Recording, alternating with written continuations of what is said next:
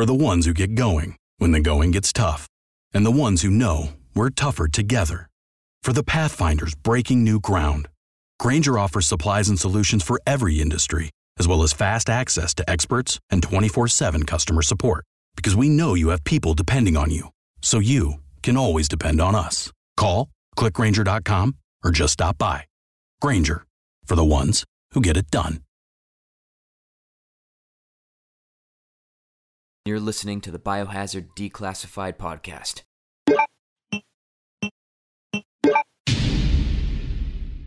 What is up, guys? Andy and Jesse here from Biohazard Declassified. I trust you are all doing well. Today, we got a very, very special guest. Uh, today, we have got the con- YouTube content creator Dreamcast guys. Hello, say hello, Max. How you doing? Hey, good to be here. A huge fan of Resident Evil. Been reading the site forever. Very happy to be here. Uh, this actually, I think this is my first time ever being live on a Facebook stream as well. So all all new frontiers to me today. the, the most ambitious crossover since the Avengers. Yes, of course. this yeah, is this is the Avengers of horror. Some would say. there you go. But yeah, we're just going to be we're, we're, going to be here. We're going to be shooting the shit. We're going to be talking all about the Dreamcast guy, uh, Dreamcast guy, uh, talking about all up all upcoming projects, what you've been working on, but most importantly, where did you originally start from? Humble beginnings, I imagine. Uh, like gaming wise, or horror wise, or just anything. Just just in terms of of the Dreamcast guy uh, channel. So the Dreamcast Guy channel, I created it. Oh gosh, I created it like 10 or 11 years ago and I kind of tinkered around with some like really cringy satirical reviews, very angry video game nerd style ripoff of like, here's a clip of gameplay, here's a joke. And I, I did two or three of those. And then I kind of put it down for about I put it down for about six or seven years and then I picked it up again in like 2012, 2013 uh, I was working at a bookstore and I randomly had this thing where I was like, I want to make YouTube videos. Uh, since I worked at the bookstore, I had infinite access to knowledge. They allowed you to check out any book you wanted. So I started checking out stuff to teach myself editing, uh, learning about microphones and cameras and green screen, the way I could Photoshop thumbnails. And I just kind of figured it out. And so I made about a hundred really bad videos and then some that sucked a little bit less and it slowly grew. yeah. So it's, it's, it's about the destination, not the journey. Um, yeah, yeah.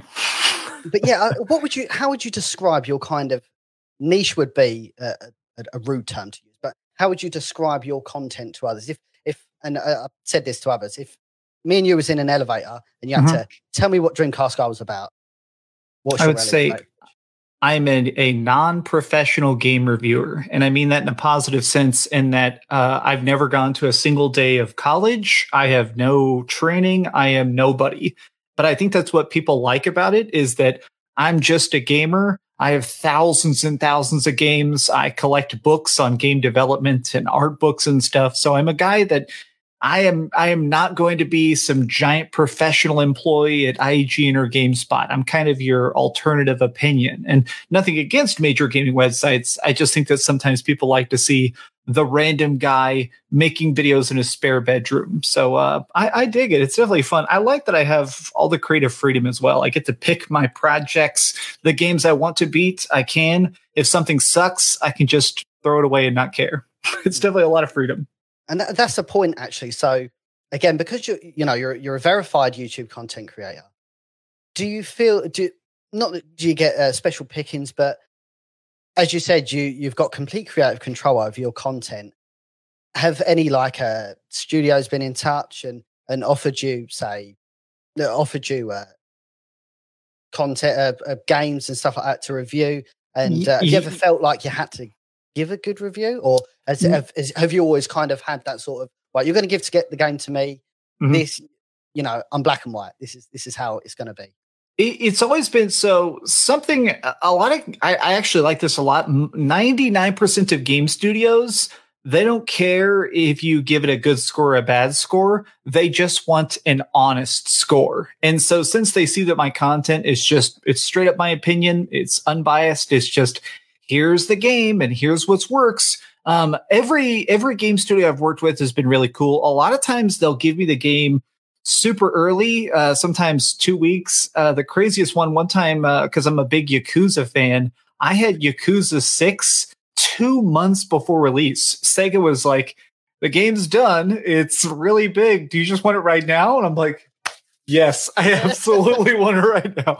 So it's it's definitely it's definitely a place of privilege, but I like that I can just like crank out these videos at my own scheduling. I like to give myself my own deadlines and stuff. But these these game studios a lot of times they trust me a lot. Like they're fine of like even if I critique the hell out of it, a lot of times these studios they're like, okay, well, still a 100,000 people saw it, so it was worth giving him a $60 game because, you know, that's going to sell a couple more games, you know.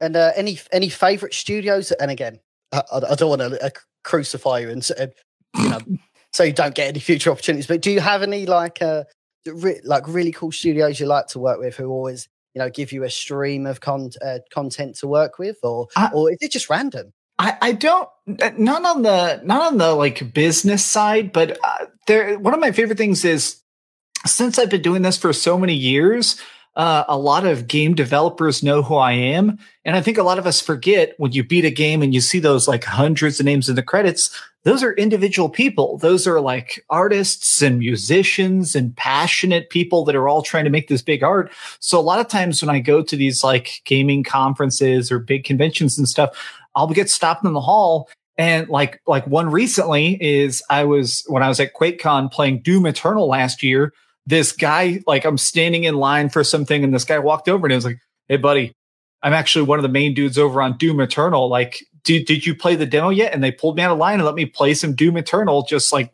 played for as long as I wanted.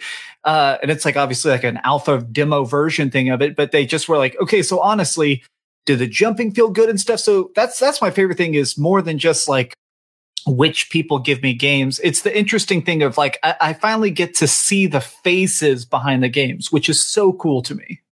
Yeah. And I suppose, you know, say if there was a, um, not a bad game, that'd be a, a, bad way of phrasing it, but say a game that you didn't particularly like, if you had the chance to meet the developers and, and kind of really uh, understand, because it, it might just be you're not understanding the message of their game, like with, with other media, like. Movies, mm-hmm. music, that sort of thing. So I suppose you really start to appreciate the art form behind it um, if you actually do meet the developers. it, it is, and you also see the mistakes a little bit more. Like uh, a, a, lot of times, the biggest problem is that it, it's imagine if you're trying to drive a school bus, but everybody in the school bus can vote which way you're going to turn the car. So you're the game director, but you have all these kids in the back that are saying, turn right, turn right again, turn right again. So sometimes the best idea with good execution and enough budget still completely sucks just because like confusion or crossed wires. So sometimes it's nice to play a really bad game and then years later I'll get to actually sit down and like have lunch with one of the developers and they're like, "Oh, we had this totally different leveling system." And then at the last minute they made us cut it out. Like one of the like Deus Ex uh Mankind Divided I had sources tell me on the record that basically uh, they were making that game, everything was great, and towards the end, Square Enix pulled them into an office and said it needs microtransactions. I don't care how you get it in there, it needs to have microtransactions. And so at the last minute, they're like, uh, "Okay, then I guess we need to alter the whole leveling system so you can buy boosters." And that stuff just happens, and it's like this guy's paying my rent. I, I have to do what he says, even if my artistic ideas don't like it, I got a freaking mortgage, you know? So I think a lot of times we kind of forget that like sometimes the dumpster fires we play, it's not just one guy screwing it up. It's not one dude being lazy. A lot of times it's this huge multifaceted hydra of problems. So no, agreed. And you can definitely tell that in, you know, media such, such as Battlefront, like a yeah, lot love, a lot of love was poured into it, but you can tell when there's, there's involvement from other parties, the suits, it then just becomes out of, out of control. And that's a that's actually a valid point. You've you've and looking at your channel, I've, I've been following you for a little. You you cover retro games. You cover the whole shebang, the absolute whole shebang. You've seen the journey of where games have have, have kind of come come to all across the years. So for yourself, what's the next step? Do you think? Do you think what I'm trying to say is? Do you think microtransactions are here to stay? Do you think like the, the, the typically poor business practices are here to stay, or do you think they're a phase and you know the next gen is going to be a little bit different? We're going to see it a little bit longer. I've had people tell me that they think that the what's probably going to happen in 10 years because i don't know the next five years is still going to be loot crates and season passes and for 150 years, Children's National Hospital has provided exceptional care and groundbreaking research. Please donate today to give children and healthcare heroes a reason to believe this holiday season. Visit childrensnational.org/holiday. Crappy buy the DLC before it's made kind of stuff.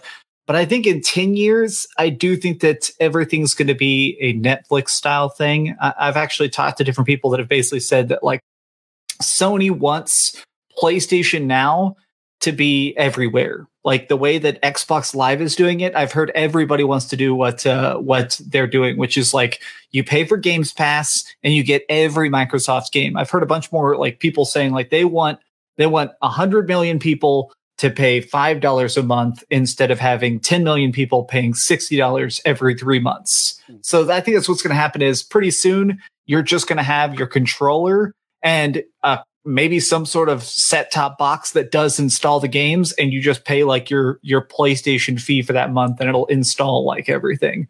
Which eh, for better or for worse, it is going to be weird to think about. We're probably going to have like a Capcom pass to play all the Resident Evils, but we'll see. This is like 10 years away, but eh, that's that's what I think is going to happen eventually. So no more microtransactions, yay! But if you forget to pay your Capcom fee, then you literally can't play a Resident Evil. Indeed, and I suppose you know you're obviously a retro gamer as well. Mm-hmm. Having hard copies of things, you know, there's still a lot of people that are hung up on, on buying digital stuff because, you know, 10, 15 yees down the line, that mm-hmm. the servers aren't up, that's it. So, on that point, why did you think Google Stadia failed as hard as it? Because to me, that's a perfect that's a mm-hmm. that's a perfect net, Netflix style streaming platform. That to me, no one's talking about it anymore. It disappeared.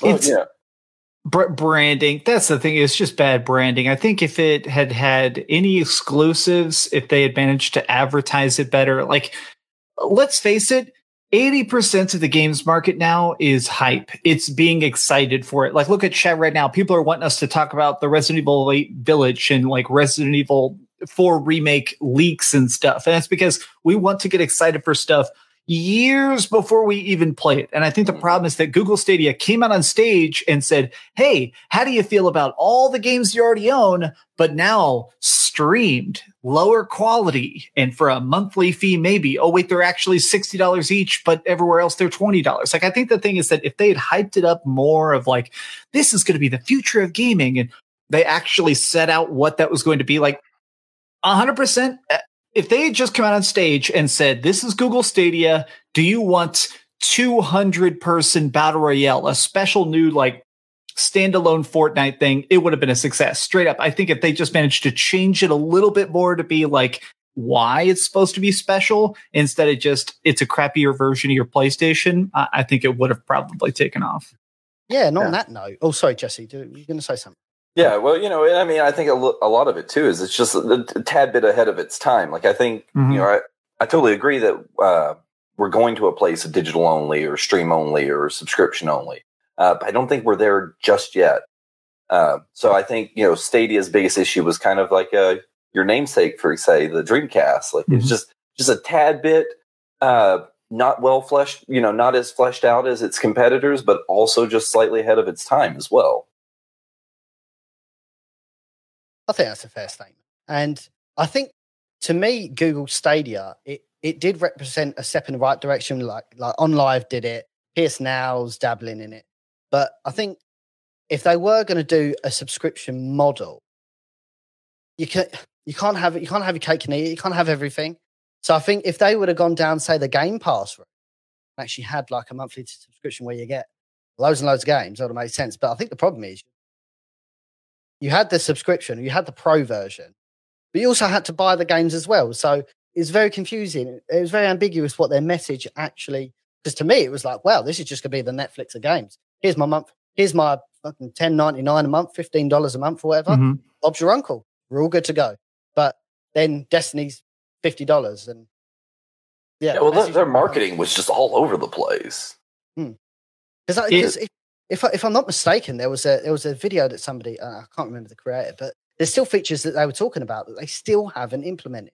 Mm-hmm. Yeah, well, so, and I I've still I have still heard things uh, about Google Stadia that have still not been revealed. I I have heard people talk about like uh, features and exclusive games that still haven't been shown and some of the stuff that was like shown to me it looks like these games are pretty far along. So it, it's it's confusing to me. It seems like they're trying to wait to like blow us away. Uh, it's like bro the, the ship is sailing away. Like if you don't wow us right now it's it's going to be sunk. Yeah that's the problem with a lot of medias with you you don't jump on it uh fast enough. It's just your opportunity's gone. That's a, what I've argued with uh, Resident Evil Resistance, for example, mm-hmm. uh, since its launch. Like, you know, it's cool that they keep bringing out these new updates and stuff, but I feel like a lot of this content should have been brought out at the beginning because the interest just isn't there anymore. Yeah, it's weird. Have you ever, if you looked at the tweets, every time they tweet, like, hey guys, what's another update for Resident Evil Resistance? It'll have like 23 likes and like one reply. It's, oh, dude, like, yeah, and it's, always, and it's always bring back the cut content from three. Yeah. Like, Where's Wesker? Everybody's just replying, Where's Wesker? Where, where Wesker is. And that's, that's the thing that we've had because obviously every Resident Evil dedicated news website, now every time we, every time we release uh, updates updates to Resident Evil Resistance because we want to cater to them people too. Mm-hmm. I mean, the comments just absolutely bomb. They're like, "Don't give a shit about this." I mean, Resident Evil Resistance can literally have can literally do amazing things now, but no one's going to care about it because it's just had its its its brand completely shat all over because of of it doesn't it, it's it's not the it was associated with Resident Evil Three and as a byproduct. I think it's a pretty good game. It's got its flaws, but mm-hmm. you know, all, all games have it if they had ironed it out, it could be good. But I think I think they're just they're ruining it. They're not. They're too slow with updates. The roadmap is all over the place. Mm-hmm. Um, yeah, I just I, I, wish they would have. Uh, I I think it's better. that they don't care about the the day to day. I think the weird thing about Resident Evil Resistance is that Resident Evil 7 had a huge sales tell. Like people were buying Resident Evil 7 still just millions of copies sometimes for weeks and weeks, months and months and months. And then they saw that same thing with the Resident Evil 2 remake, just selling and selling and selling and selling and selling and selling. So I think with Resident Evil 3, they're like, okay, if this just keeps selling even close to those numbers, we need this extra thing that's going to keep people talking about it. So I think it's that even if Resident Evil Resistance sucks, even if it never really gets properly balanced, it'll keep making that package look sweet enough that they'll keep getting new people to buy into it. So I don't think we're ever going to get any Resident Evil, uh, Resident Evil 3 DLC. They're working on Resident Evil 4 probably, even though it's a different team. But I think that Resident Evil Resistance, it's not even made to be good. It's made to keep selling. Oh no, great, great. So on that point, what did dedicate Resident Evil? What did you think of Resident Evil Three when you played it? Um, I I wish it was a little bit. I, I think I have the main problem that everybody has, which is that missing clock tower. You really feel it. The fact that you actually go to the base of it and fight a boss that's literally jumping around the clock tower, and then there's a cutscene that basically teleports you to the other side of it it really feels like something that's cut. And that really bothers me a lot. Other than that, though, I still think that the the new voice acting is good. I think the the new lines they've added. I like the fact that Carlos Carlos feels more like a, a guy person. who yeah, well, he, he he feels more like somebody who was tricked by Umbrella, and that's something they never actually showed in the original Resident Evil Three. They did that more in the Resident Evil books and the Resident Evil comics, but in the games, they never really showed that Carlos was like, oh my God, I'm working for the terrorists, you know? So I like the fact that in the game, it's showing more of him being like, oh crap. Okay. Let's evacuate people. Like screw the orders. Um, so yeah, I liked a lot about it, but I just, I, I, wanted more, which I guess is a good problem to have is wanting more of a good thing. But I, that clock tower would have made it a much bigger deal to me. Oh, agreed. And I, I do, I do get that vibe. And we've discussed this before, haven't we, Jesse, about how it was obviously handled but I, I, feel like resident evil 2 remake had a lot of more love poured into it it feels like they really understood what and again i don't want to i don't want to sound like i'm, I'm patronizing developers here with resident evil 3 but i just i just felt like resident evil 2 remake it just knew what it wanted to be but resident evil 3 remake it still it still doesn't know what it wants? Does it want to be an action game again, or does it want to have the traditional survival horror elements? That's the vibe I get. What do you think, Jesse? Yeah, I mean, you know, and a lot of that though is you know you had a outside team working on it. Um, they were also developing it on alongside Resident Evil 2. So a lot of the uh, work and attention went into the larger game of the two. Uh, and I think that's what kind of kind of made it lose its way a little bit was just that there wasn't uh, enough focus and energy and team available to to focus on it. So I I, th- I think that you know could have helped a little bit, or had they just re- you know because they were supposed to release at the same time initially, you know, according to the developers now. So I think had we not got Resident Evil 2 and 3 till maybe this year as a package deal, I think, you know, as much as Resident Evil 2 remake was good, I think we could have probably seen an even better product and probably seen a better this holiday season, we all wish for hope and healing. Children and families who spend their holidays at the hospital deserve a reason to believe in first steps, in giggles, high fives, and hugs. For 150 years, Children's National Hospital has provided world class care and groundbreaking research. Please donate today to help patients and healthcare heroes this holiday season. Visit childrensnational.org slash holiday. That's childrensnational.org slash holiday. Product of three overall, it may be a more, uh, conjo- you know, a, a, flowing package there. Hmm. I don't think that's. I don't think that's. Uh, I think I think that's pretty reasonable. And I mean, how many times have, have you actually played uh, Resident Evil Three? I've done it, just once, or I think I've done four. I think I've done four playthroughs of the RE 3 remake, but I think maybe my problem is that I've done at least 25 or 30 runs, bare minimum, of Resident Evil 3 original. And I've done at least, I think I've done about 20 runs of the Resident Evil 2 remake. I've done I used to do speed runs. I don't know if y'all ever do this, but I, have done about 150 times of the original Resident Evil 2. I was trying to set a world record for a while, so I used to beat it again and again and again. So I think I'm accidentally looking at it from such a fanboy lens, and I can't fully remove that. Like I know all the cool nods and stuff. I see what they're trying to do with the Resident Evil 3 remake, and the fact that they're so close to nailing it ends up kind of bothering me. oh yeah, and that's actually a really good point, and I, I discuss this when I like I do a lot of uh, streams of Resident Evil over on our Facebook page, and I always say like the Resident, the first Resident Evil remake, done such a good job of the original uh, mansion uh, story that really, unless you you know you got your rose tinted sunglasses on, you just want to go back and have a little bit of fun with you know Barry and his you know mm-hmm. this hall is dangerous. Um, unless you want to go back and have really a laugh. Um, Resident Evil remake, you don't really. What I'm saying is, you don't really need to go back and play the original. But I still feel like with Resident Evil 2 remake, Resident Evil 3 remake, they're just they're just not at that Resident Evil 1 remake level where it completely makes the previous renditions of them games redundant. Like I'll still play all four scenarios of Resident Evil 2 on, on the PS1 and the mm-hmm. same Resident Evil 3 because they're just a different vibe. They're just a different. They just still do it for me, like not how the others. I, I, I, I'd like to know your thoughts on that. Like, what do you? I I mostly agree.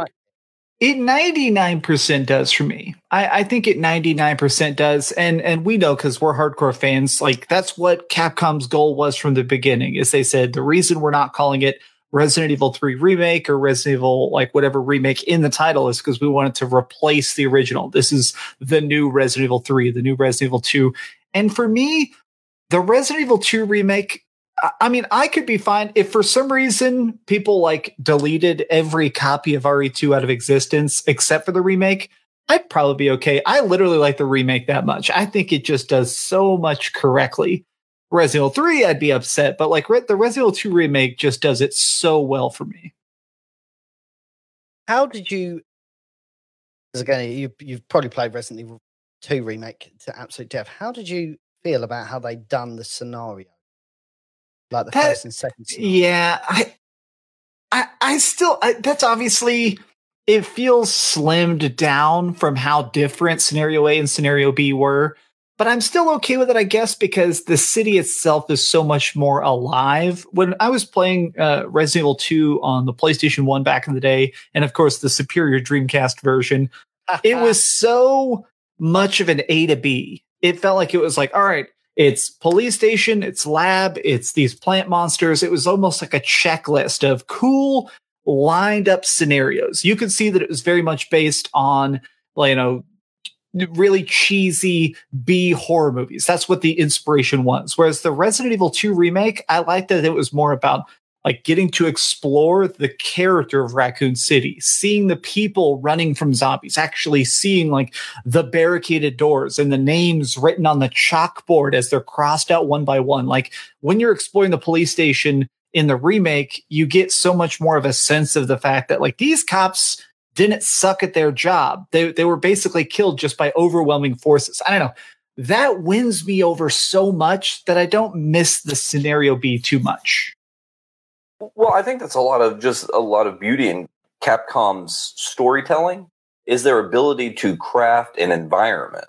Mm-hmm. Uh, for all of its flaws, Resident Evil 3, being able to go through the streets of Raccoon City on your current gen hardware was just absolutely gorgeous. Like it, mm-hmm it was like Re- the Resident Evil 2 remake. The, the, the environment told the story. You know, you got the, the despair, the, you know, absolute chaos from the environment.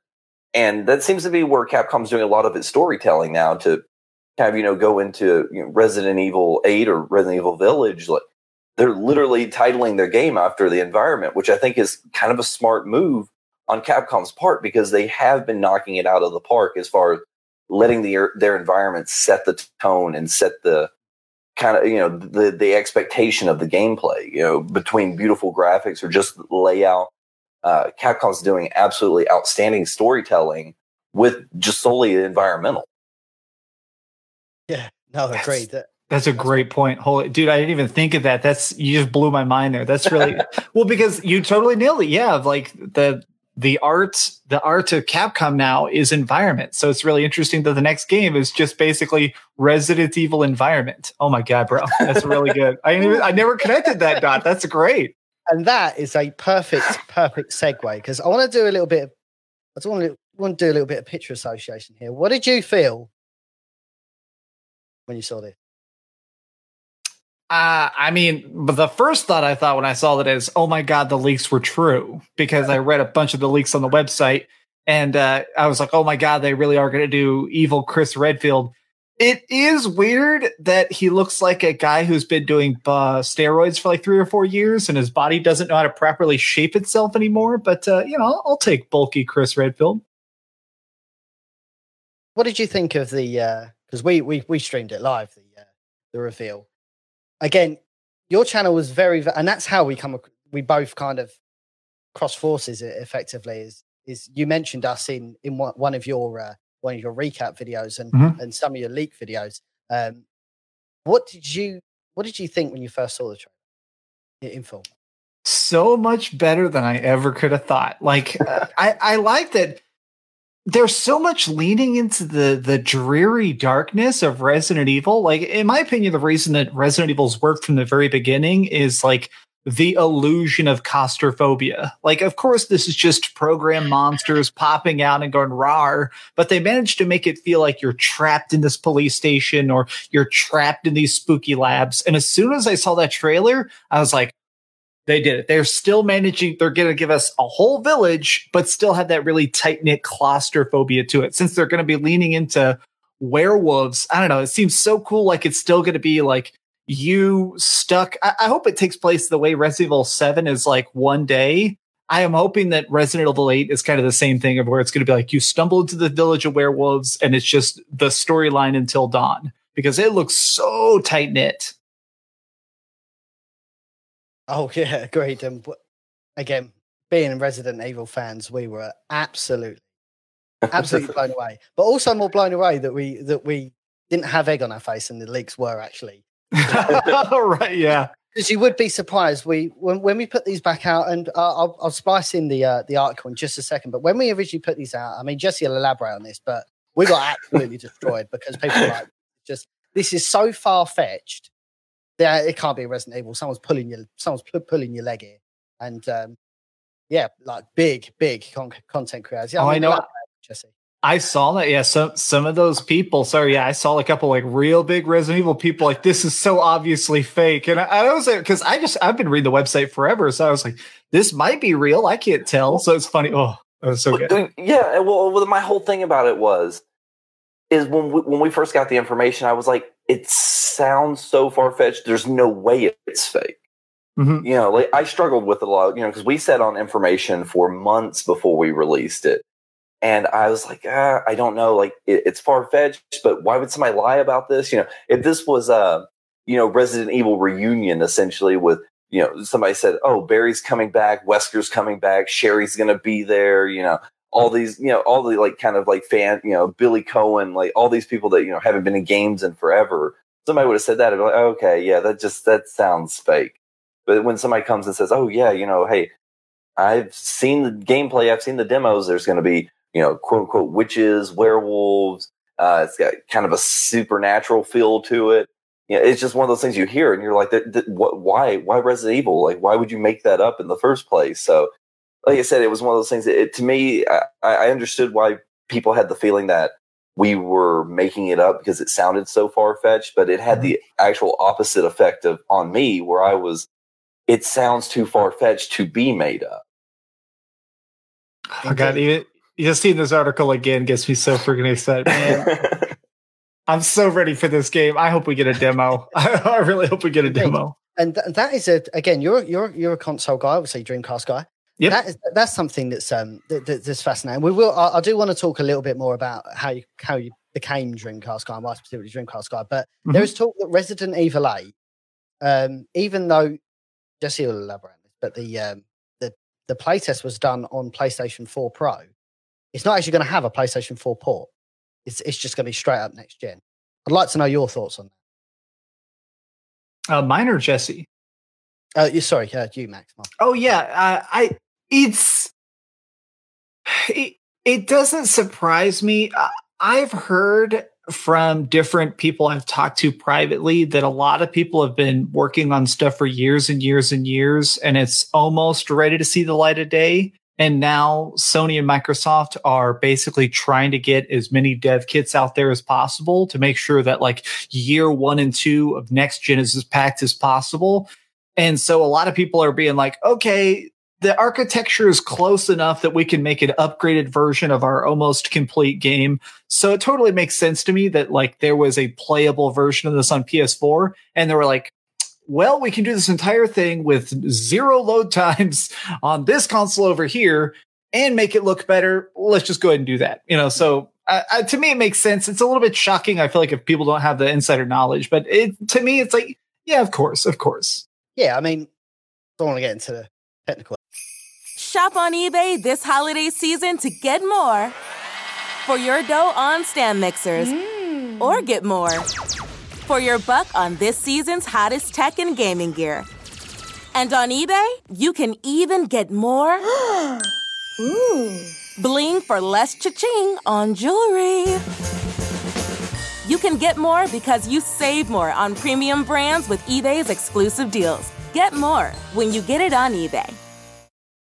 Elements of it, but uh, I don't want to get into technical elements, but I suppose you it's it's what happens with Call of Duty. It's what happens with games like FIFA, Madden. They they I do feel like they hold themselves back by by current hardware and not just going whole hog and pushing forward to what even though we know the RE engine is stupidly stupidly optimized, mm-hmm. super like uh, I mean super you can change change a lot of it, change, especially the PC version recent titles. So many different configurations. It can work on something like a massive gaming computer all the way down to one of those GP, GPD win things. So it's it's super super um, super optimized. Um, but I suppose, yeah, yeah, I, I, I, really believe it's a good idea. Was there like an interesting statement recently that that uh, the RE engine technically doesn't stand for Resident Evil engine; it stands for Remake engine, and they're they're building it so that like all future Capcom games can run on it for the next couple years. Because I think they said something of like, even though you're only seeing it as these first person games, we could like somebody basically pitched it as like they could just do Devil May Cry 6 could be in this engine as well because it's just that optimized. It's just like whatever you want to build in there. It, we're using it for horror right now, but you could put whatever you want in there. So it's like, oh, it's it's their Decima now. Oh, indeed, indeed. I mean, what, what what's it been? The last three games, Jesse? Uh, games? Yeah, well, four technically, or no, because yeah, Resistance is still made in RE Engine. Yeah. Oh yeah, and that was technically a standalone project. So you're right. Yeah, yeah four. So yeah, I, I, mean, I think the RE engine's here to stay. I mean, Capcom, Capcom. Um, I won't say they hold a, onto an engine as long as say Bethesda does. um, but you know, our um, Capcom doesn't really change engines a lot, so I I could see at least the next two to two to four major titles from Capcom, and uh, I'm not saying that you know per uh, franchise within Capcom, but I, I, would say we'd get probably another four games out of the RE engine before they start looking at maybe eyeballing something else. So I, I think I think the RE engine's got at least, like I said, you know, two to four games, three to four years somewhere in there before we see something new, and I'm totally fine with that. I I, I love the way the RE engine looks. Uh, I think it's one of the for any Resident Evil game, you know, obviously, you know, accounting for the fact that you know graphic advancement has came and went over the past couple of years. Uh, I think it's the best engine Capcom's had for its time. Uh, I always felt like some of the older Capcom titles, while they the games look good for their age, you could always tell that maybe Capcom's um, engine was, you know, game engine wasn't as strong as maybe some of its competitors at the time. Um, so I feel like the RE engine kind of puts Capcom on a level level playing field with other uh, developers. So I, you know, I'm excited to see what the RE engine brings forward uh, going into next gen, and then you know, seeing where Capcom goes for there with the engine. And we're, we're not used to not seeing um, Resident Evil, like multiple Resident Evil games being on the uh, same or or at least similar engines. Mm-hmm. I mean, it wasn't Resident Evil to the original Resident Evil two and three on the same engine. I think well, so. Yeah, yeah, they must have been. Yeah, well, because didn't they didn't they make them practically simultaneously? It was like a back to back, like one dev period, basically. Yeah, it was like, hey, we, we just released Resident Evil 2. Code Veronica's not ready yet, so uh, mm-hmm. you, you got six months. yeah, exactly. Yeah. And, and you know, they did that with a. Uh, don't know if you knew this. Uh, Final Fantasy eight and nine were made at the same time, which is weird because they look and play so 100 percent different. But apparently, they were like, "Okay, we know the PlayStation two is coming up. We want to have two more Final Fantasies ready because they're still really cheap to make." So they made Final Fantasy eight literally at the same time, like same studios making these. I don't know. I love. I love when that type of stuff happens where simultaneously designed. It's so funny to me. Well, and, and actually, that's you know kind of a, a interesting thing to say too is you know Resident Evil Village and three slash Resistance and possibly two to an extent were all developed during the same time. Like Capcom's been super ambitious, whether you know people have liked the remakes and you know some of the side projects going on.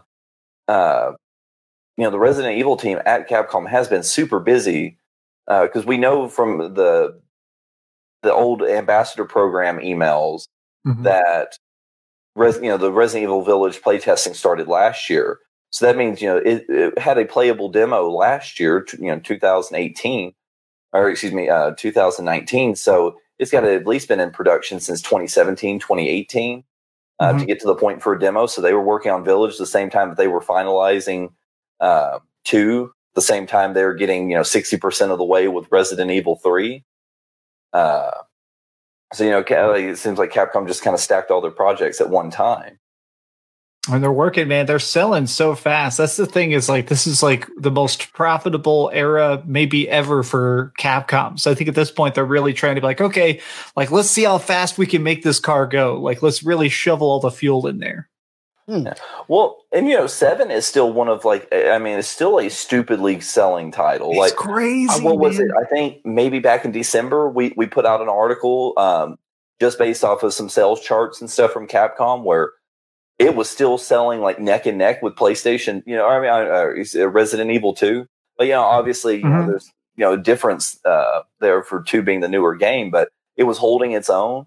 Um, and the VR, the VR actually sells even stronger than the the vanilla game. So, uh, yeah, like you know, this has been literally the best time to uh, to be a Capcom stockholder for sure. Indeed, and that is a that's a really good point actually. Um, and I hear this comment a lot online. They're going, they're Capcom releasing too many games. They're releasing too many games in such a short space of time. Well, let's not forget, Resident Evil was basically Madden in the late nineties. It had yeah. a yearly release. It had, res- I mean, aside from the 1.5 um, debacle between 1996 and 1998, it was Resident Evil 1, 1996, Resident Evil 2, 1998, Resident Evil 3, 1999, Survivor, Code Veronica. It was literally, it was a yearly release. So I don't know why people are shocked. Really well, you, you skipped you skipped director's cut there. Director's cut was technically a '97 game. Hmm. Yeah, it was kind of an apology, wasn't it? Yeah. when, when when studios did apologies to fans. Well, it's so funny because I feel like the main thing that that current Resident Evil fans forget is now the series is very refined. So we are getting things like revelations tucked in there and stuff, but we used to get so many bad spinoffs. Like, look, I, I've beaten every Resident Evil game. Some of them are great. But God, stuff like Survivor, I love Gaiden, but let's face it, Gaiden was not a good game. It was basically an RPG. You know, it was just like now at least e- even a bad, you want to put giant air quotes around bad here, a bad Resident Evil game like Resident Evil 3 Remake blows away every other bad spinoff we got in the 90s. So I'll take it. Yeah, no, agreed. And on that point, nice little segue. What is your favorite I it's it's a tough call. I think I I think I have to say Code Veronica. Code Veronica uh, it, it's hard. It's the original Resident Evil 2 and Code Veronica and kind of 2 remake all they're so close I kind of have to group them together. But I'll say that Code Veronica is really the one that blew me the way the most. It's just like it was some of the first HD graphics I ever saw. It was some of the most I, I like the fact that it was our first time seeing the full on militarization of Umbrella because I'd read all the Resident Evil books before I played Resident Evil Code Veronica. So I'd already seen them talk about secret islands and crazy multi-layered facilities but that was the first time where we got to see like a character running around in the labs of like oh this is our room for you know uh, here's a bridge that goes to this biohazard area i don't know i liked code veronica so much and uh, I know, it was cool that it also had two playable characters in one main story. There was just a lot of stuff in there that it felt like it it felt so experimental. Mm. well, plus, definitely has definitely has nothing to do with the fact it was it was a, originally a Dreamcast exclusive. Well, I mean, I'll admit, I'll admit some of that. Yeah, I'll admit some of that was that bias for sure. Of like, as I was learning the Dreamcast, that was the first I was playing through all the Resident Evils on there with the HDMI mod. So you could actually, or not the HDMI mod, the uh, VGA mod. So I was playing them in HD. They were some of the first HD games I ever played. So, I mean, yeah, I'll, I'll admit that made an impression on me as well of like seeing the cool lighting effects. I was like, oh my God, the Dreamcast. so, Dreamcast guy, mm-hmm. where did it come from? Why Dreamcast? It, so uh, long, long ago, like, gosh, what, 20, 22 years ago uh, or so. I, I, don't even know. Many, many ages ago when the Dreamcast was kind of on the way out. Uh, my my mom had to go away and she she never came back and when she was leaving she was like I'll buy you any gift you want we have Christmas coming up I'll buy you anything you want and being a little kid I didn't really like understand the brevity of the situation so I was like well, I, I want a Sega Dreamcast, mom. I think that'd be a cool gift. And so mom goes away. I get the Dreamcast. I play it for a while. And then eventually I kind of just put it in my closet and kind of forgot about it until high school. And then uh, when I was in high school, this guy came to me at a party one day. It was like a Halo LAN party. And uh, I had uh, the new Game Boy Advance SP and he said, You have the Game Boy Advance SP. I really want it. I'll give you 100 Dreamcast games for it. I actually have them in a booklet right here. Straight trade. Let's give them right now. They're just games in a case. I don't have any of the, the fancy manuals or anything. I was like, Sweet. So I spent the next couple of years extremely poor. And the only games I could play was this giant booklet of games that I still have today, which was those 100 Dreamcast games. So I actually went through and beat all these games that were some of them were fantastic, some of them were weird, obscure RPGs like Time Crisis or was it called Time was Timescape. And I played a bunch of these games and I loved them a bunch. And then when I started working, uh, I decided that I was going to track down every single uh, Dreamcast game. So I got the nickname because I would go into these stores and hound these poor employees of, hey man, you got any uh, you got any Dreamcast games at the back? You got any Dreamcast stuff? And so I used to go to these these like thrift shops all the time. And one day I walked in there, and I was like, oh, you guys got anything in the back? And they went, oh, great, the Dreamcast guy's here. So when I made my YouTube account, I mean, that was my only nickname. So when I was making my YouTube account, I was like Dreamcast guy. I Shop on eBay this holiday season to get more for your dough on stand mixers, or get more for your buck on this season's hottest tech and gaming gear. And on eBay, you can even get more. Bling for less cha-ching on jewelry. You can get more because you save more on premium brands with eBay's exclusive deals. Get more when you get it on eBay. realized that it had become this thing. You know, I just it was my only nickname, so that's what I put it there. So And what's your uh, what is your favorite game on the Dreamcast? I like Shenmue a lot, but I think by a small margin, I'm still so obsessed with Skies of Arcadia. I like turn based combat. I, I, really like that there's actually a lot of mystery to the world of Skies of Arcadia. Nobody ever really explains the floating continents, and there's like this murky underworld. Uh, I don't know. There's so much about that game that's so freaking fun, and it works so well. And I actually think it aged really well. So I think Skies of Arcadia is still my number one. Okay. And um, what we're talking about, we're talking about late nineties. Perfect mm-hmm. time, perfect time for Resident Evil. mm-hmm. Hell yeah! Um, what's your earliest memories of Resident Evil? I, I mean, was you like super late, uh, super late into the cycle, or was you there from the start? I, I was pretty much there at the start, and I just want to say, Jesse, I love your your background Sega Saturn. I have that. Uh, I have it on. I have the American one, but I love. People don't know how rare that thing is, man. I show, love it. Show, show, the people. Show the people, Jesse. Grab it. Nice. Am I? uh Nice. Here, just for fun, let me let me grab my American one because I'm o- overly proud of it. I have it right here. this is glo- this is totally unintentional, but, Which, but glorious. In this, like uh, the funny game of like if you beat it, you could get a gold tyrant to show up and kill you or something, right? Yeah. That's what made that's what made the Sega Saturn version special. I love the long box. I love the long box. Oh, I know they break so much. I've only yeah. got like I've got like twelve of them, and I think one or two are broken. But well, that's it. I mean, obviously, you're familiar with how the PAL region does. Uh, well, Dreamcast and the old PlayStation One, they're in like the uh, dual cases like that. Absolutely prone to to falling mm-hmm. apart. But I don't know. For me, like you guys remember the what Jesse's got them style of CD cases for PS One mm-hmm. games and and uh, Dreamcast games. But for me, those style of boxes was uh, was what I remember.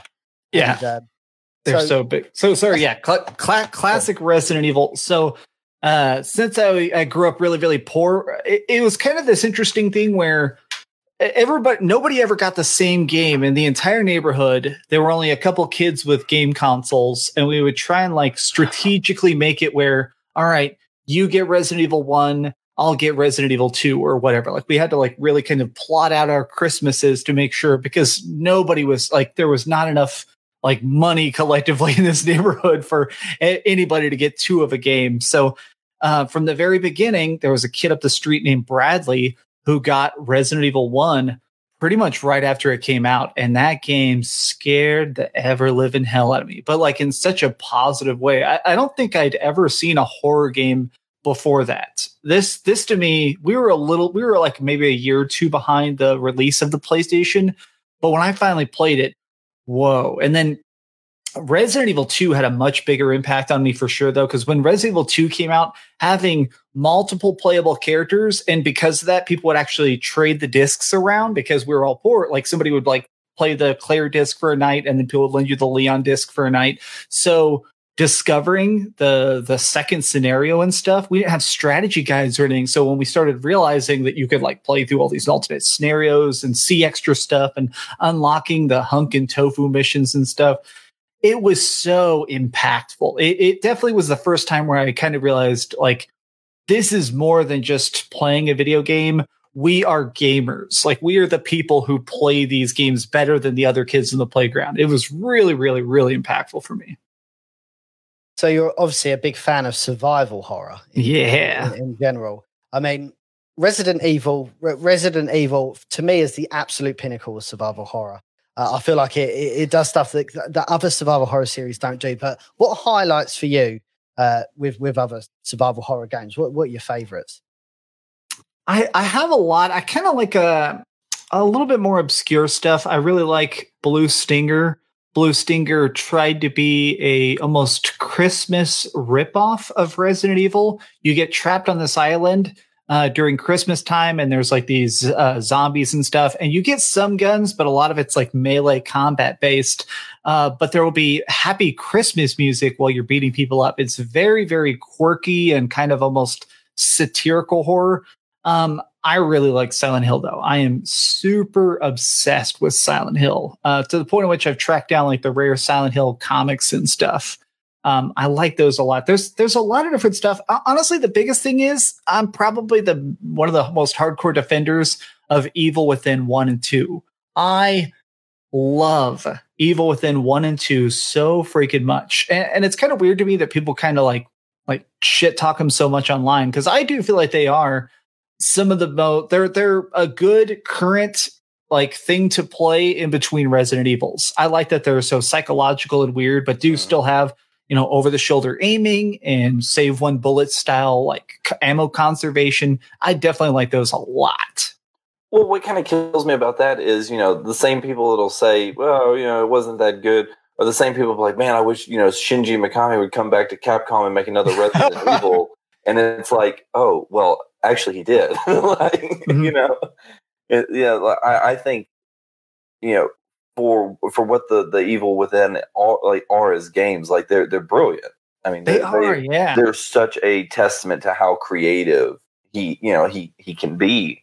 Um, and I think you know, had he stayed with Capcom, made more Resident Evil, we would have probably just it would have been you know Resident Evil, you know, insert something here. You know, it might have been a spin-off title like Veronica. Mm-hmm or uh, not excuse me, not Veronica, Revelation. So, so I, that's when I, I got to meet Shinji Mikami while they were doing the press circuit for Evil Within. There was like a VIP thing, and I, I just I think I just crossed sixty or seventy thousand subscribers, and they randomly reached out to me and they're like, "Would you like to to come meet Shinji Mikami?" So I have the cringiest picture in the world. I'm like, standing next to like the guy who invented Resident Evil. And it's so awkward because I'm trying to take a selfie, but I'm also afraid of offending him. So he's just super like, like this guy is freaking out. So he decides to like kindly lean in closer to me, but I'm just like, this holiday season, we all wish for hope and healing. Children and families who spend their holidays at the hospital deserve a reason to believe in first steps, in giggles, high fives, and hugs. For 150 years, Children's National Hospital has provided world class care and groundbreaking research. Please donate today to help patients and healthcare heroes this holiday season. Visit childrensnational.org/slash holiday. That's childrensnational.org/slash holiday. Such a great name. He's so cool, man. I'm so I love those games for sure. Oh no, yeah. I mean, it's I, I, you just don't get you just don't get the same feeling with uh, with with other titles. I would suggest. Um, just just on the point of the whole Resident Evil timeline, did you ever get derailed or, or, or a little bit in contempt with Resident Evil from when it went from its original kind of series? Think of it like Star Wars. You've got kind of the original series, then had another set of three series and then another set of three series. That's kind of how I like to split Resident Evil up. So when it started going into more RE4, RE5, RE6 action, action horror, and then it finally returned back to traditional survival horror. What was your what was your feelings when when Capcom went through these changes with Resident mm-hmm. Evil? I liked I, I loved Resident Evil 4. My main my major problem was 4 was the fact that the the intro movie for Resident Evil 4 just basically completely dismisses Umbrella after spending basically four games counting zero like building up the threat of uh like the the idea of umbrella as this super company just having an opening cutscene that's like umbrella sucks lol. That kind of bothered me but then the rest of four was good. And then five felt like it was trying to get back to like all right we are going to have like super monsters and like scripted boss fights. And I was like, okay, this is cool again. I, I like the co op a lot. I'm a huge fan of co op. Resident Evil 6 completely lost me. I despise Resident Evil 6 to the point in which it, it almost seems like it just doesn't understand the characters. Like Hmm. Leon feels like he's trying to be Arnold Schwarzenegger with the amount of like one-liners he does and stuff. Like, guess you lost your head. It's like shut shut up, shut up right now. so I don't know. It, those kind of lost me, but I guess what I've always come to appreciate the most about Resident Evil is that if you hate one, just wait for the next one. They're constantly reinventing it. They're remixing the formula. Oh, that one was weird. Okay, well, the next one's going to be Resident Evil Dead Aim. It's a first person shooter on a boat, but with Resident Evil controls. You know, it's it, every game manages to stand on its own so much and then add to the narrative. So I like that you can treat it like a cafeteria. You can pick the parts you like and skip what you don't and still get the full product. That's an absolutely glorious way of putting it. I've never even thought about thinking about it like that, but that's that's absolutely right. They're they're constantly reinventing themselves. What did you feel like when Resident Evil Seven came out? When when they'd gone on this to me, they'd gone on this trend of action action horror games, and Mhm. if you know, it was always it was always one. Oh, Resident Evil finally going to go back to their roots. You know, um, what did you feel like when Resident Evil Seven, and just just your overall opinion on the game? So I I loved Resident Evil 7. It scared me uh, to the point at which uh, one of one of my first playthroughs actually turned the brightness up to maximum on the game because there were so many shadowy corners and those gooey monsters, the mold beasts, were so spooky to me. Uh, I'd I had a, a person reach out to me and leak some stuff to me, like uh, an alpha tester for Resident Evil 7 reached out to me right before the initial reveal and was telling me like, bro, there's this new first person horror version of Resident Evil 7 that's almost done. They're about to reveal it. It is the most terrifying thing. I've been having nightmares for weeks and I'm like, okay, that sounds great. So when I finally got a chance to play for myself, it is so freaking good. I like it. Uh, I, I like that it has a big plot twist. I actually think not a lot of Resident Evils have a plot twist. So the fact that we see the gooey old lady, little kid at the end, I don't know. There's so much about that game that I definitely think worked. And I kind of respect the fact that there's only a couple monsters. Like in the whole game, there's only a couple monster types. There's like crawling gooey guys, standing gooey guys, and then like the bakers. And that's pretty much it. And I kind of like that it is just like, I don't know, it, it feels like uh body horror or backyard horror. It, it almost feels like an indie movie after somebody made the Avengers. I like that. Yeah, well, I think I, I think I brought that up with um, Avalanche on last weekend when he was on our podcast. Was seven is a soft, like almost like a soft reboot of the series. Period. Just because limited enemy types, you're in a huge house. Um, you know, you've kind of ill prepared, you know, ill equipped. It, it's literally Resident Evil One, just in the swamps of Louisiana instead of the mountains of the Midwest. A you know, you get two houses developed by George Trevor, you know, umbrellas somehow involved. Like, I, I mean, literally, Resident Evil 7 is just a soft reboot of Resident Evil 1. Dude, so my favorite moment of that game. So I played it about a week before it came out. So there were no there were no instruction videos, there was no puzzle guides. I just somebody sent me the disc. I didn't even get the official one from Capcom at that time. Somebody just sent me a disc in the mail. So I was playing it and when I first got out of the first house, because I almost thought that was the end of the game because it took me so long to like solve these puzzles and get the the three keys to open up the front door. And as soon as I went out there and you go outside and see like the sky for the first time since the game began, and it's pitch black out, and it's just like it hit me like such a brick of like, this is what horror is supposed to be like. It's such great modern horror. Like you have controls, you have ammo, you have freedom, and you still feel fucked. And I love that. Mm-hmm. No, yeah, that's a that's a that's a great way of putting it. And it had an absolute ton of references uh, to to old horror, like Evil Dead, and uh, well, obviously the the the con the concept of walking around a a, a, a backwater house uh, and someone stalking you, and it, it was almost slasher movie at some at, at some parts. I felt, uh, especially with uh, Jack following you around. Mhm. Yeah, yeah, Jack. Yeah, yeah. Jack was just almost. yeah, I mean, Jack was you know just a kind of a swampy, you know, hickish uh, Jason. Vor, you know, Voorhees as far as like the mechanic goes. Like, Swamp. They should put that on there. It's just Swamp Jason. How do you feel about Swamp Jason?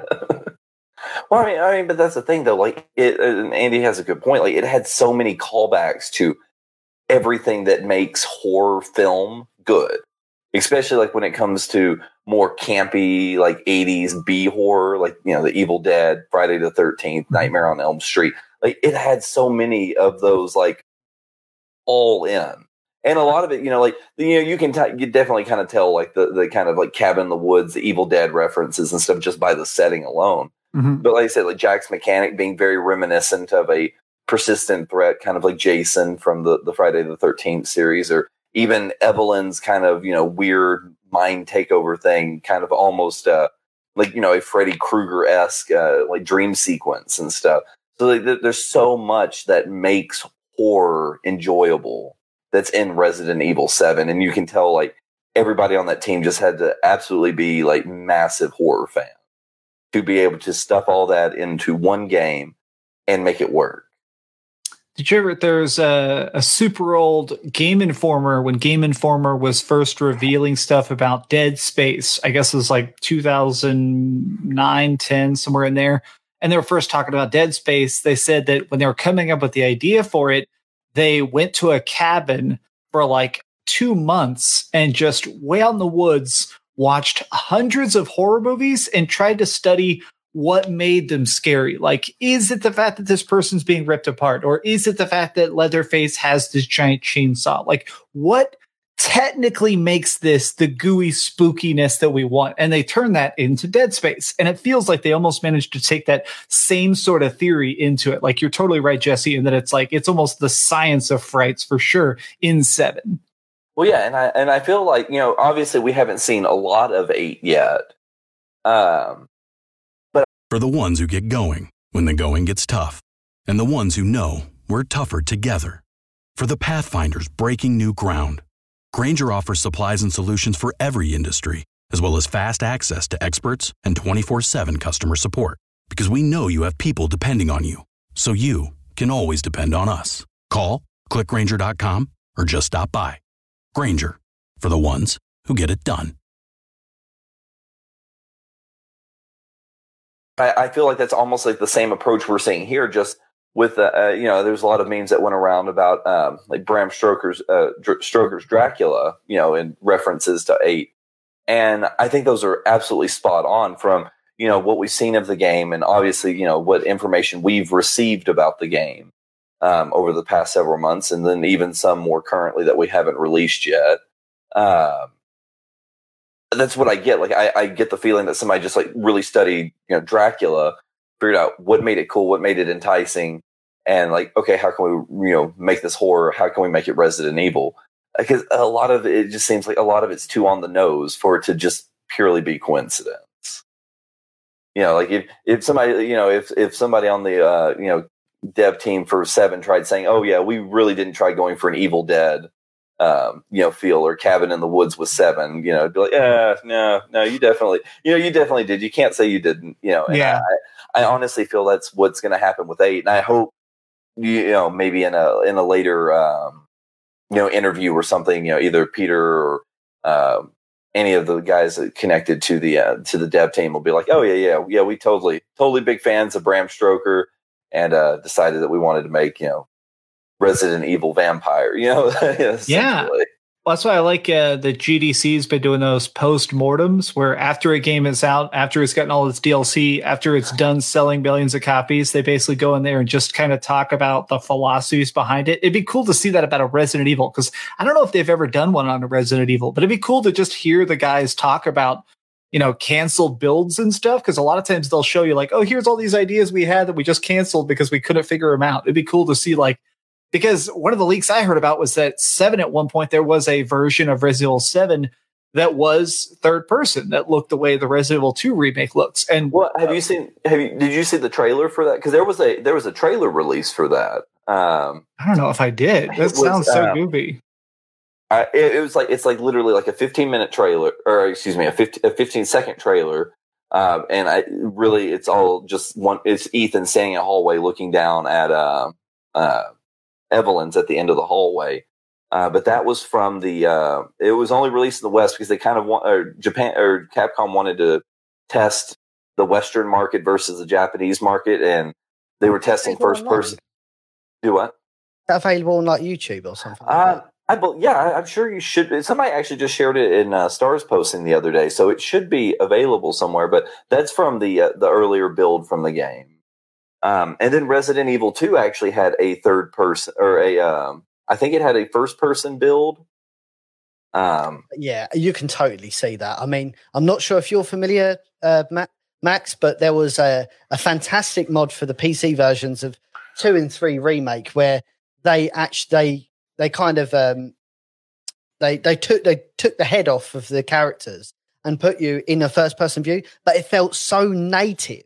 I actually I actually feel like it was intended to be in the game, and they just took it out for whatever I, reason. So I did. I did. Uh, I don't talk about mods very often on my channel because I'm much more review and news focused. But I did a video called like uh, six mods that improve the Resident Evil 3 remake. And I talked about like a famous lighting mod and the ones that like uh, open up the alleyways and stuff. And one of my showed was the the first person mod. And I said straight up, like, if you buy the Resident Evil 3 remake, install this mod immediately. Like, play your first playthrough because yeah, it, Resident Evil 2 and 3 remake, they almost feel like they were made because of how tiny the hallways were and stuff. It's like, mm-hmm. I don't mm-hmm. think there's supposed to be a camera six feet behind me. I think it's supposed to be right here.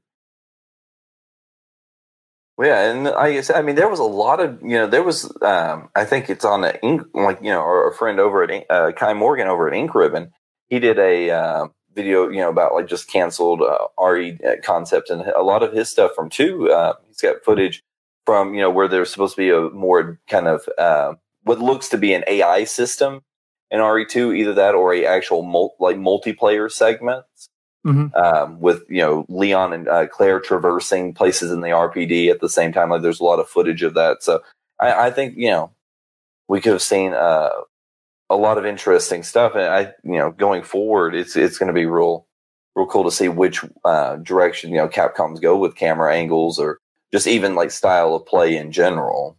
Hmm. Just on that point of Resident Evil Seven, I want to do a little bit of another a picture reaction uh, for your for your Max. All right, yeah, hit me with it. What did what was your thoughts when you saw this? I still don't understand. Is that so? Is that really Chris Redfield, or was that a guy lying and saying he's Chris Redfield? Is that it really is, Chris Redfield? It is because there was a there was a DLC to Resident Evil Seven called Not a Hero. Yeah, and you yeah. actually play as Chris Redfield, and it's fully voice acted and everything like that. It, for all intents and purposes, is Chris Redfield which is I, even more puzzling when you see Chris Redfield in RE8. yeah, and, and, the and I mean, and the developers did confirm that because in some of the issue, uh, the in the in the interview with Famitsu, they actually said, you know, like Chris and Ethan like know each other, they have history with each other. That you know, they've all but confirmed, like, oh yeah, yeah. I mean, you know, obviously they've confirmed, but that this is Chris Redfield and Seven, but they're not backtracking. They're not trying to make it sound like Ethan met, you know, you know Chris, you know Bluefield, like his clone or whatever. Like Capcom, you know Capcom, you know Capcom is saying, hey, no, no, no, this is the that was Chris Redfield. Him and Ethan are friends now, and we're not going to tell you why, but you know Chris is going to shoot his friend's you know wife in the face. You know, like yeah. So you know it's interesting to see that because I honestly thought when we uh, when we heard about a redesign from Chris, like the first thing that came to my mind was okay, if we're going to, you know, redesign a model like literally a game later, maybe they want to do some kind of, you know, their the narrative of like, oh, that's that actually wasn't Chris Redfield. Haha, fans, you were right the whole time. That was, you know, a fake. Uh, but it doesn't even seem like they're doing that. Like they're just they're just retconning Chris Redfield. They're you know uh, Seven's Chris Redfield altogether.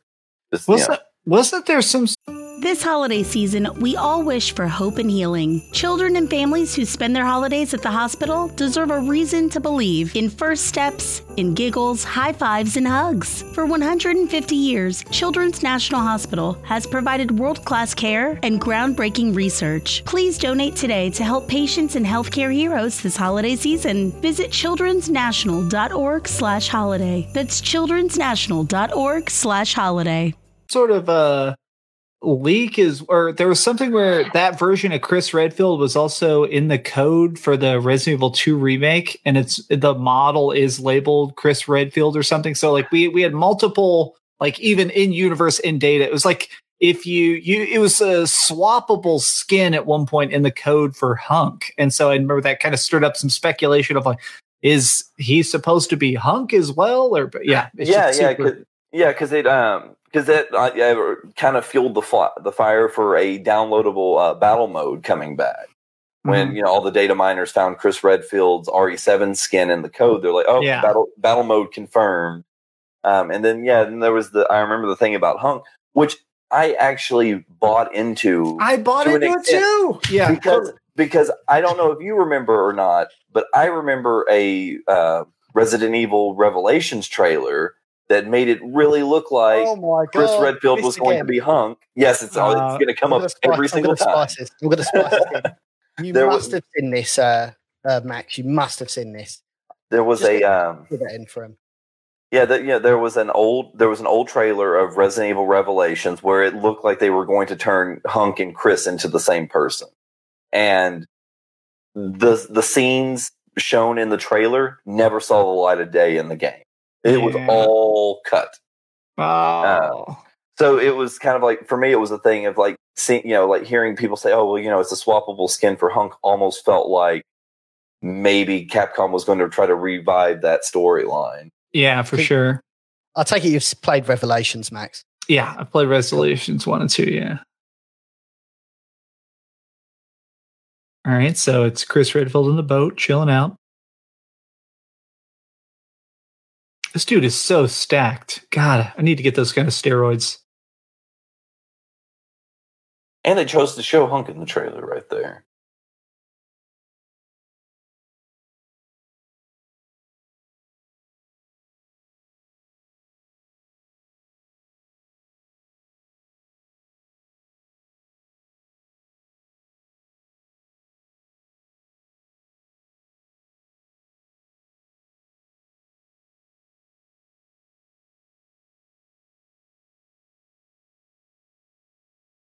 Yeah, that pretty heavily implies it. yeah. Where was that in Resident Evil yeah. Revelations? And, and, it's been it's been forever since I played Revelations, and I, am I'm, I'm trying. I've got the plot in my head, but Jill and Chris don't like up until like only play together at the very end against mm-hmm. um yeah uh, was they're not Jack uh, Norman or whatever his name is. Mm-hmm. Oh, agreed. So again, Capcom yeah. love retconning stuff. So, uh, I, I, don't know where this build of Resident Evil Revelations is because this seems like this was like evil Chris before evil Chris in a way. So yeah, I, this is this is the this is the long lost uh, Revelations uh, point five. You know that nobody ever talks about. Did you uh did you ever read the Resident Evil books by S. D. Perry? I've read I've read a handful of them. I haven't read all of them. So so I, I read oh god most of, you don't need to, but they're they're retellings of the games and there's some in between books. But originally when I read them, uh, I thought they were almost like a refinement because a lot of times they would explain why this character happened to be going into Raccoon City at that time, where you'd get to see like an extra like first person narrative part playing as Hunk or whatever. And so they added extra stuff. It almost seemed like they were trying to like trim down the fat of like plot twists and scenarios and stuff. So that's why it was so funny when Resident Evil 4 came out and they stopped doing the Resident Evil books and they still just threw everything away. Like Capcom just loved to just like press the reset button again and again and again. Oh yeah, yeah. We've seen it. You know, I mean, four got rebuilt what three or four times. Mm-hmm like all in all before we finally saw and and really out of that we only really know of one of the the you know the the hookman demo the 3.5 that you know everybody knows but there's a airship build uh-huh. uh, and I know there's at least one other. and the the other one I believe was called Project Virus, and that was the one that was going to be almost entirely about him being infected and kind of the search for a cure. And that was apparently some of the earliest teaser art of him with the giant fluffy jacket on. Apparently, that was the virus build, but who knows how far along? I mean, th- these games probably were super pre alpha. They probably barely had anything done it before they scrapped it, but it's so weird to think that they even got into the graphic stages of any of this stuff. Oh yeah, and I mean, you know, and but once they, like you said, though, once Capcom hits the reset button, it's all gone. Yeah, hmm. you know, Capcom's not the one to save anything. And on that point of, of kind of bringing this full circle back to Resident Evil 8, where they, they I, I really believe what we're seeing is a lot of the ideas from Resident Evil 3.5 in Resident Evil 8. Um, we're seeing the, the almost hallucinations, Mhm. I, I would suggest. Hallucinations, which is when I look at this, I think that whole scene with Mia and Ethan, and yeah, sorry, Ethan, 100% hallucination in my hundred percent, fully agree. I just, I, I think that was a teaser just thrown into the trailer for us to think that he's evil, but I really think that that is that is not correct. I don't think it's a clone. I don't think we're going to go down this whole Resident Evil movie thing of of Chris and his twelve hundred clones, and one of them was in Resident Evil Seven. I really don't believe we're going to do that, but I believe that hallucinations are going to play a, a very, very big factor in Resident Evil Eight. Yeah, well, I think they're going to do that the way they can have some sorts of magic. Is I bet they're gonna. I bet a lot of the early reveals and stuff are going to almost look like magical wolf beasts, and then over time, like towards the end of the game, we're going to see, oh man, I've been breathing all this gasoline or some shit, and then it's going to turn out, oh, it's a lab. You know? Well, yeah, I Right. mean, yeah, it's. I mean, it's the same way with Resident Evil Seven. You know, everybody was like, "Oh, Resident Evil Seven, like they're trying to go for, you know, um, you know, some kind of like psychological horror versus like a virus or whatever." And that's why you've got the little girl running around, you know, almost like a ghost. Yeah, Mhm. Um, and then they explained it away with the virus. You know, and that's just what kind of Resident Evil's done for a while. Or I mean, outside of you know, I think five and six, you know, kind of, you know, had you know, was definitely always a viral narrative. Uh, but one, you know, would just zombie like you know one. Uh, just being fresh into zombies, like it not being like a, like a stupidly popular medium, or I mean, it was kind of stupidly popular at the time, but you know, a different medium for video games, you're like, oh god, what causes zombies? You know, like it was kind of you know throw the player off, and Oh, then yeah. four to an extent where Leon first, en- uh, you know, encounters what he thought was a zombie. That was he's like, oh, these aren't zombies. So you know, it kind of like threw you off a little bit of like, wait a minute, like how is he being mind controlled? Like how is this working? And then you you know realize that Plagas is just kind of a replacement for uh, you know the viruses that Umbrella used. And then seven, like I said, you know, bringing hallucinations into it to a lighter extent, or you know, just having a feeling of psychological, but actually just being explained by virus. And I, I think that's what we're going to see in eight as well. Is you know, everybody's going like, oh yeah, they've gone like you know, supernatural or whatever with the narrative, and it's like no, like you know, if uh, if you know, the T virus can turn a you know lizard into a hunter, you know, why can't the T virus, you know, do this to another animal and make, you know, kind of a kind of a werewolf esque creature? We- We've also had like borderline magical storylines already. For 150 years, Children's National Hospital has provided exceptional care and groundbreaking research. Please donate today to give children and healthcare heroes a reason to believe this holiday season. Visit childrensnational.org/holiday. Like the whole thing with Alexia, if I remember correctly, couldn't Alexia light you on fire with her mind? Like pyrokinesis isn't real, folks. Like we've already had some weird, like magical, Yeah. borderline magical BS in here. Yeah, well, I mean, that's just you know the whole like I- like the, that's the only thing that kills me is like when people are like, well, it gets it gets too far away from what's what's real for Resident Evil, and it's Real. like, yeah, it's like I don't know if you know this or not, bud, but uh, none, none of this is like even remotely, you know, even pseudo. Yeah. Like this is like way past like five G conspiracy level pseudo side. You know? I, mean, I I always want to link them. Did y'all play the uh, the Umbrella Chronicles? yeah, yeah. Yeah, so the there's that fight when you're playing as Wesker and Mm. those two twins show up and they're like they, they say some line of like, oh, these guys are like one in a billion humanity. They're like the perfect genome. In fact, the tyrant is based on their DNA. Like they're so perfect. They're they're uninflicted, they have no viruses, but they're this perfect. And Wesker's like, I'm going to show you the power of Wesker. And you start literally matrix kicking off the wall. You're in this humongous, like stadium sized yeah. building and you're jumping off the walls, literally hundreds, if not thousands of feet up, and shooting headshots perfectly every single time against these guys. And it's like, this is Resident Evil, folks. This is. It's not the laboratory scenes. It's literally a guy being like, "I'm the ultimate alpha male." You know, it's it's ridiculous. And that, and Jesse's brought this up before. I don't want to steal his thunder. He's always like, this was one thing that we were talking about with the leagues, where everyone's like, there's going to be werewolves in the game. Not my Resident Evil. so, so, well, well, so werewolves aren't okay, but anything else in Resident that's happened in Resident Evil is. That's so not my Resident Evil. yeah, yeah, that's what that, that blows my mind. Is like you okay, you, you draw the line at werewolves, which is kind of like a medium like we see all over the place. Like it's not like you know, like somebody just like woke up one day and was like, oh, what would like a dog human hybrid look like? You know, we've we've known about where you know, like werewolves have been a popular medium for years.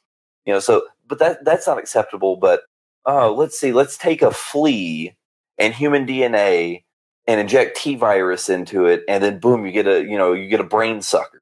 Like yeah, that makes well, like that that makes sense that you can take like a you know a tiny flea, turn it into this like huge abomination by mixing you know human parts and some some virus parts. if, you read all the extended, uh, like there's like a bunch of developer notes, and some of it's been canonized. weren't weren't uh, one of the hunters or one of the versions of licker is a rabbit. It's a rabbit that's been directly infected with the T virus that turns into this giant thing. So it's like, look, folks, like this stuff's been basically magic since the beginning.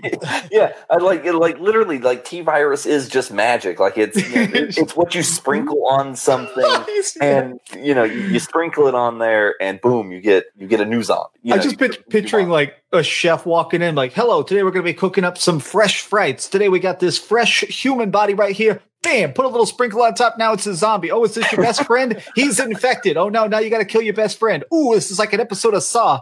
All right, cut your friend up. Let's do this. You know, it's like it's it's ridiculous. Nothing, nothing, nothing, nothing should be held back at this. Let's just at least they're they're they're, they're somewhat taking it seriously. So mm-hmm. let let them let them go go creatively as balls to the walls as possible. Because if they're not restricted, then you know, fantastic things can happen. I, I just hope that they keep it still grounded in a way. I, I, will say that I still have boundaries even to myself. I, I, definitely think that I don't want there to ever be aliens. I, I like that characters aren't brought back from the dead. I, think that the, the Resident Evil series makes its own rules and it bends its own rules, but it doesn't break its own rules. So I think that's why I'm so trusting of whatever the hell eight turns into. And I just want to say quickly to everybody in chat, I see everybody in chat. Thank y'all so much. So many nice comments. So uh, hello, everybody. we have a we have a we have a good um and this is this is a new platform starting starting to gain um but yeah i mean what have you got coming up what else have you got i mean i, I know you obviously you're a, you're a heavy news mm-hmm. but what what are kind of your aim where do you ultimately? Uh, I, am always I'm always having fun. I, I like that. I feel like my fan base just kind of trusts me to create whatever. Uh, so I, I never feel creatively restricted, which is just the ultimate freaking freedom. I can review like this. Literally Thursday, I dropped a giant review for Paper Mario that's blowing up. And then Friday, I drop a review for Ghost of Tsushima, and that blows up. Like, what kind of freaking fan base lets me do both of those games back to back and actually clicks both of them? Uh, I got some fun stuff coming up. The the next I have I'm playing something super top secret that I can talk about on July 24th. I'm not even allowed to give a hint what that is, but I will be talking about something on July 24th. And then I guess the next major thing I'm super excited to rip into is definitely the Avengers beta is actually coming up, and uh, I read a lot of comics. I'm a huge comic person. I actually have a bunch of like rare comic books on my desk at all times. So like this is like a, a retelling of Spider-Man they did, and this is the Batgirl who can't talk, so she learns to speak through kung fu. Nobody even talks about these weird comics. So um, wow, that that's that's a real story, by the way. Very good. Um, that's so amazing. yeah, they they purposely teach her not to talk to try and change it so that her brain will literally convince itself that that violence is language. And so she like just can't she's nonverbal but beats everybody up. So you'll notice she actually doesn't even have a mouth on her mask. But other than that cheesiness uh, so i'm going to be talking about the marvel game for sure. The marvel beta starts august 7th and then tony hawk's coming up. I don't know. There's there's always a million projects on my plate and i love it. I love being too busy. Oh yeah. I suppose you're not oh, yeah, not uh, creative stifled. Yeah. you know, at the absolute worst, you could just pick up a drink. exactly, exactly. Where can where can people find you? Just on just on social media. youtube.com slash dreamcast guy uh, i appreciate all the new subscribers all the new people that have been stumbled upon the content getting close to 200000 subscribers uh, when i hit it i kind of want to maybe live stream getting a dreamcast tattoo once corona dies down some because here in texas it is bad with a capital b but when it chills out some i do think it'd be interesting to actually like pay a tattoo artist to actually come to my house and, and ink me up. I think it'd be cool to get like a swirl or something. We all know what it means. Yeah, exactly, exactly. Um, yeah, is there anything else you want to touch base on, Jesse, before we? Yeah, no, I, you know I just want to say thanks again for having you know for for coming on. Uh, it's been a lot of fun. Uh, uh, look, you know, if, we'd love to have you back at some time. You know, I know me and you have communicated a bit in the past uh, mm-hmm. about you know articles and you know on article feedback and stuff, and we greatly appreciate you know anybody you know using our uh, sources, and uh, you know it, it's kind of one of those surreal things, you know, because I've I've watched you for several years now, and to you know, happen to be casually scrolling through YouTube and uh, you know, see somebody that I, you know, I, you know, I, I won't say, you know, I know, I know on a personal level, but you know, somebody that I've watched for several years, like you know, just kind of like chilling, watching a video, and then see, oh, you know, I was reading, you know, this article on bio, and I'm like, whoa, what, what, yeah, that, what, what? you know, that hit the group chat. We was like, whoa, what do you mean? What dream? whoa, no, we didn't expect that. Well, then yeah. let, let me go ahead and put something in stone then whenever we get the Resident, if we get a Resident Evil 8 demo, which I feel like we probably will because we got one for two, we got one for three, we got one for seven. So what I'll do is for sure when they drop a Resident Evil 8 demo, maybe let's do like a, a live roundtable topic thing where we come back and do a, a, like talking about how we actually think it plays. Oh yeah. Oh yeah, that would be yeah amazing. Okay, that sounds fun. Okay, cool. Yeah, definitely count me in for that. Yeah. Any uh, any closing words, Max? You want to uh, communicate to uh, head off? Uh, stay hyped, stay open minded, stay healthy, and keep dreaming. Thank you very Beautiful much stuff. for your time. Yes, you can find us, much. guys, on uh, on Biohazard Cast, all on where you find your social Twitter, Instagram, Facebook.